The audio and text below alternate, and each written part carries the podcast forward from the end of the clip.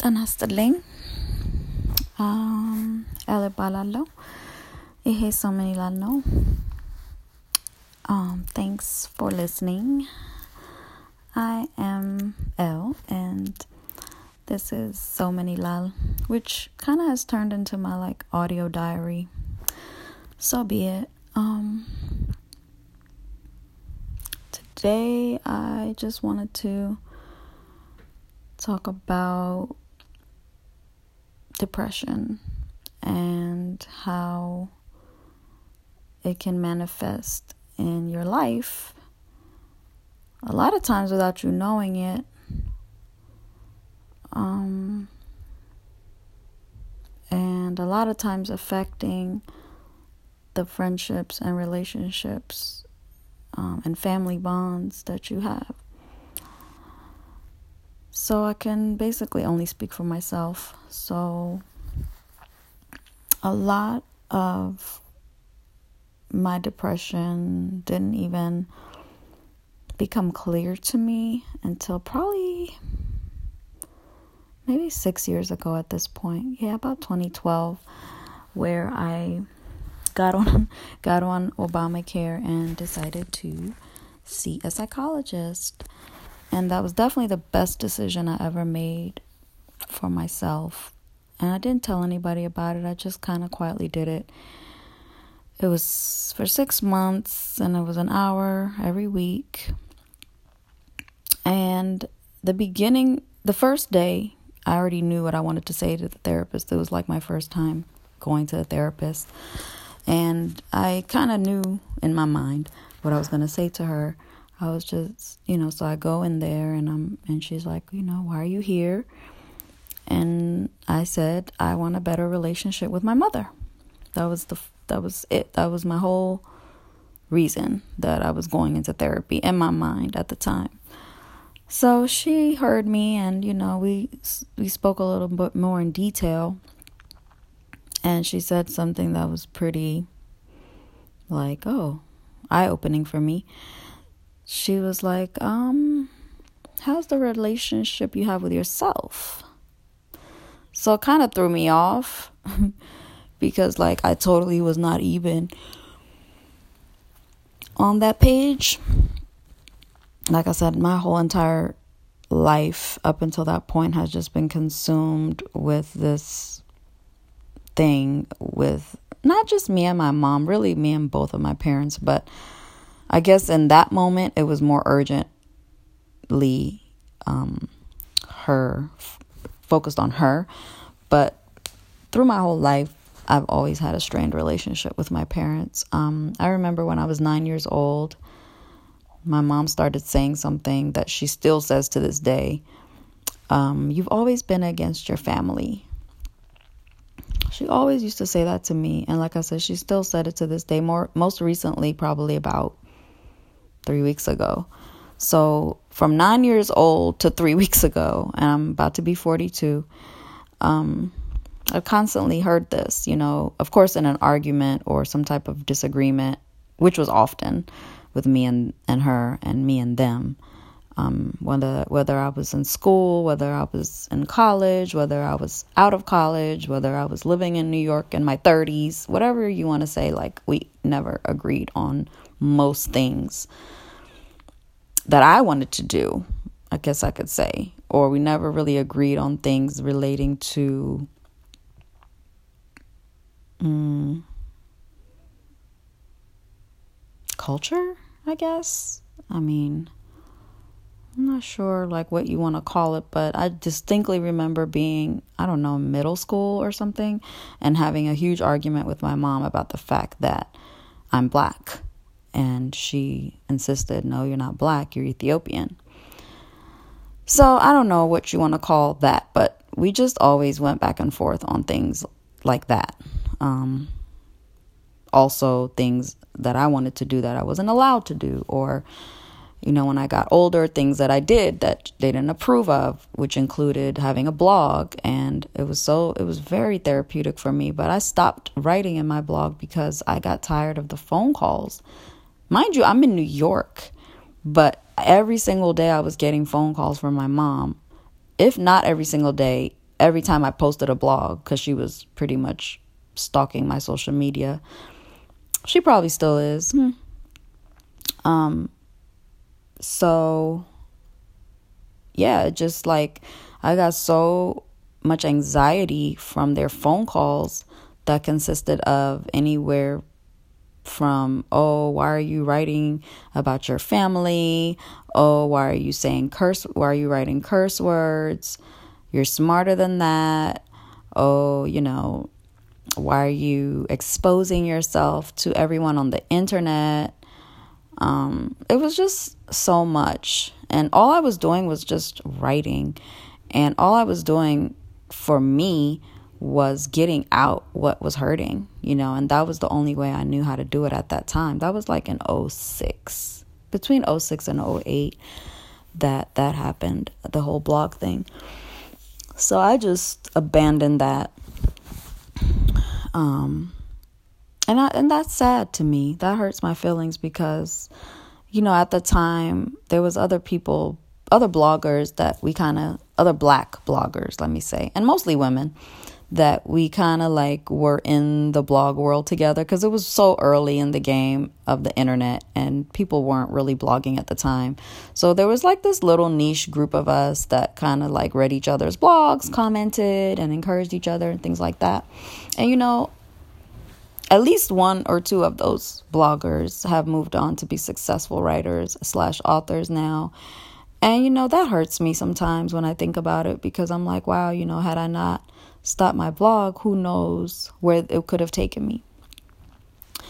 But that's neither here nor there. Um, just kind of like a background story on the fact that my parents and I have just always had a very strained relationship. And it wasn't until now, literally like now, probably less than within less than a year, that I realized how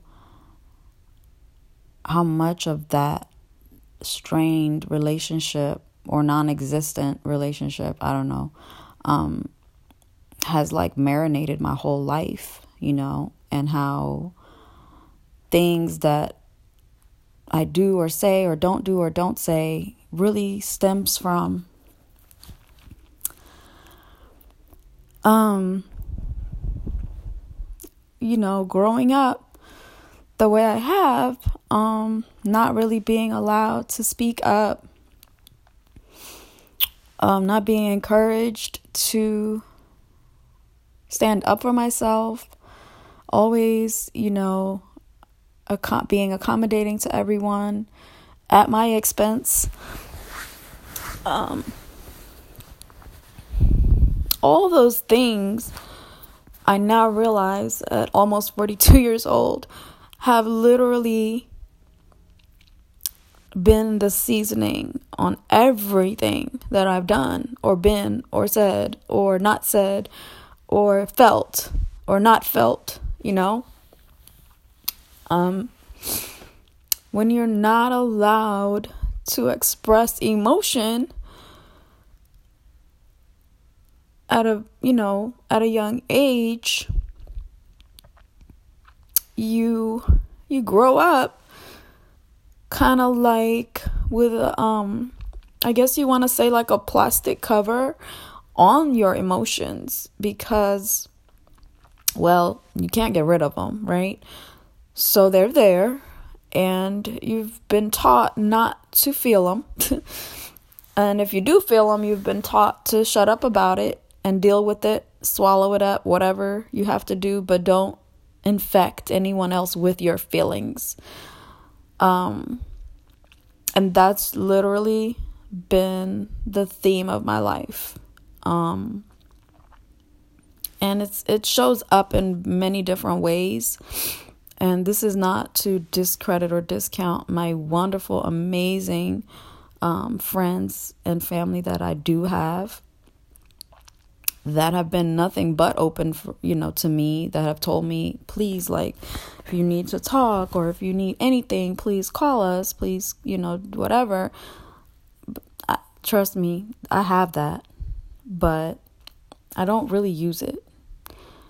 And again that's because of just that thing that um, that I've been taught really. Um, and it's not like somebody sits you down in a classroom with a blackboard and teaches you this stuff. It's really a lot more subtle, a lot more um, penetrating into your DNA because it's so repetitively, it's repetitive actions more so. So it really gets inbred in you and you don't even realize it. And I know people that are much older than me who don't realize that this has been their life, you know, and who wonder why they're always like stubbing their toe or bumping their head on something in life, not realizing the depth of where that all comes from. But I'm a Scorpio and my whole mission in life is to get to the root and the cause of everything. So, especially when it comes to my own shit. So, it took years and years and years. And I know it's going to still take some more time to actually like get ahead of it, but I'm just now catching up to it. I'm barely catching up at this moment. I'm just like seeing it in the distance, like, oh, that's what it is. That's it right there. That's what's been hovering over all my experiences and all my relationships and all my interactions. That is it right there. And I know now that it's not healthy for me. But I also know that it has done some damage in my life already that um I'm going to have to figure out how to mend and heal. But the first step, I guess, is always acknowledging it, you know, and that's what this episode is about. Me acknowledging out loud that I have depression. Sometimes it has me. Um, and no, it's not in relation to things that are happening or things that made me sad because somebody said, or it's nothing like that. Depression is chemical. Um, like I said, the reasons and the causes are deeply rooted. Um, and uncovering it is so ugly. Oh my God, it's so ugly. It's so painful especially when you have the people that were there at that time with you that were an integral part of your experience telling you that you're making it up. You're making it up. You don't know what you're talking about. You had the best childhood in the world. Everybody loved you. Everybody encouraged you. Everybody was supportive of everything you wanted to do. So I don't even know what the hell is wrong with you. That's basically the general um, consensus of my parents. So when you have that, you know, hovering again, you don't you don't feel compelled to open up. You know what I mean? You don't feel compelled to share with anyone how you feel.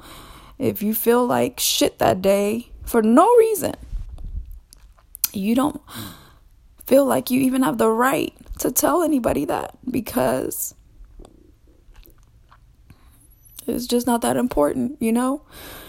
And I've gotten to the point where it fucking is important. And I know that because I know the universe is taking away certain things from me to get my attention so that I could put some light, you know, where there's always been darkness. And I'm deeply humbled that, um, I'm getting this guidance because I definitely would not have volunteered to enter into all this pain. but um I am hopeful through the stories of others healing themselves and just, you know, being inspired by those stories. I'm hopeful that I can join in that as well. Um but yeah, you know, it's a lot to unpack. and I just foresee, you know, what this will really take to kind of get ahead of. Um, and like I said, it's not going to be pretty, but I'm not going to hide it. Um, I I do feel compelled to document it. So that's what I'm going to do. I don't really care who's mad and who doesn't like it. At this point, I'm tired of Well, I say I don't really care, but you know, that's not really true, okay? Cuz I do care, but I'm working on not caring about people's opinions and disapprovals and perceived rejections of me. That's what I'm to do. So I'm to go now. Thank you for listening if you're still here. but um like I said this is therapy for me and it's free. So I'm going to keep doing it. Have a blessed and beautiful Tuesday. I'm a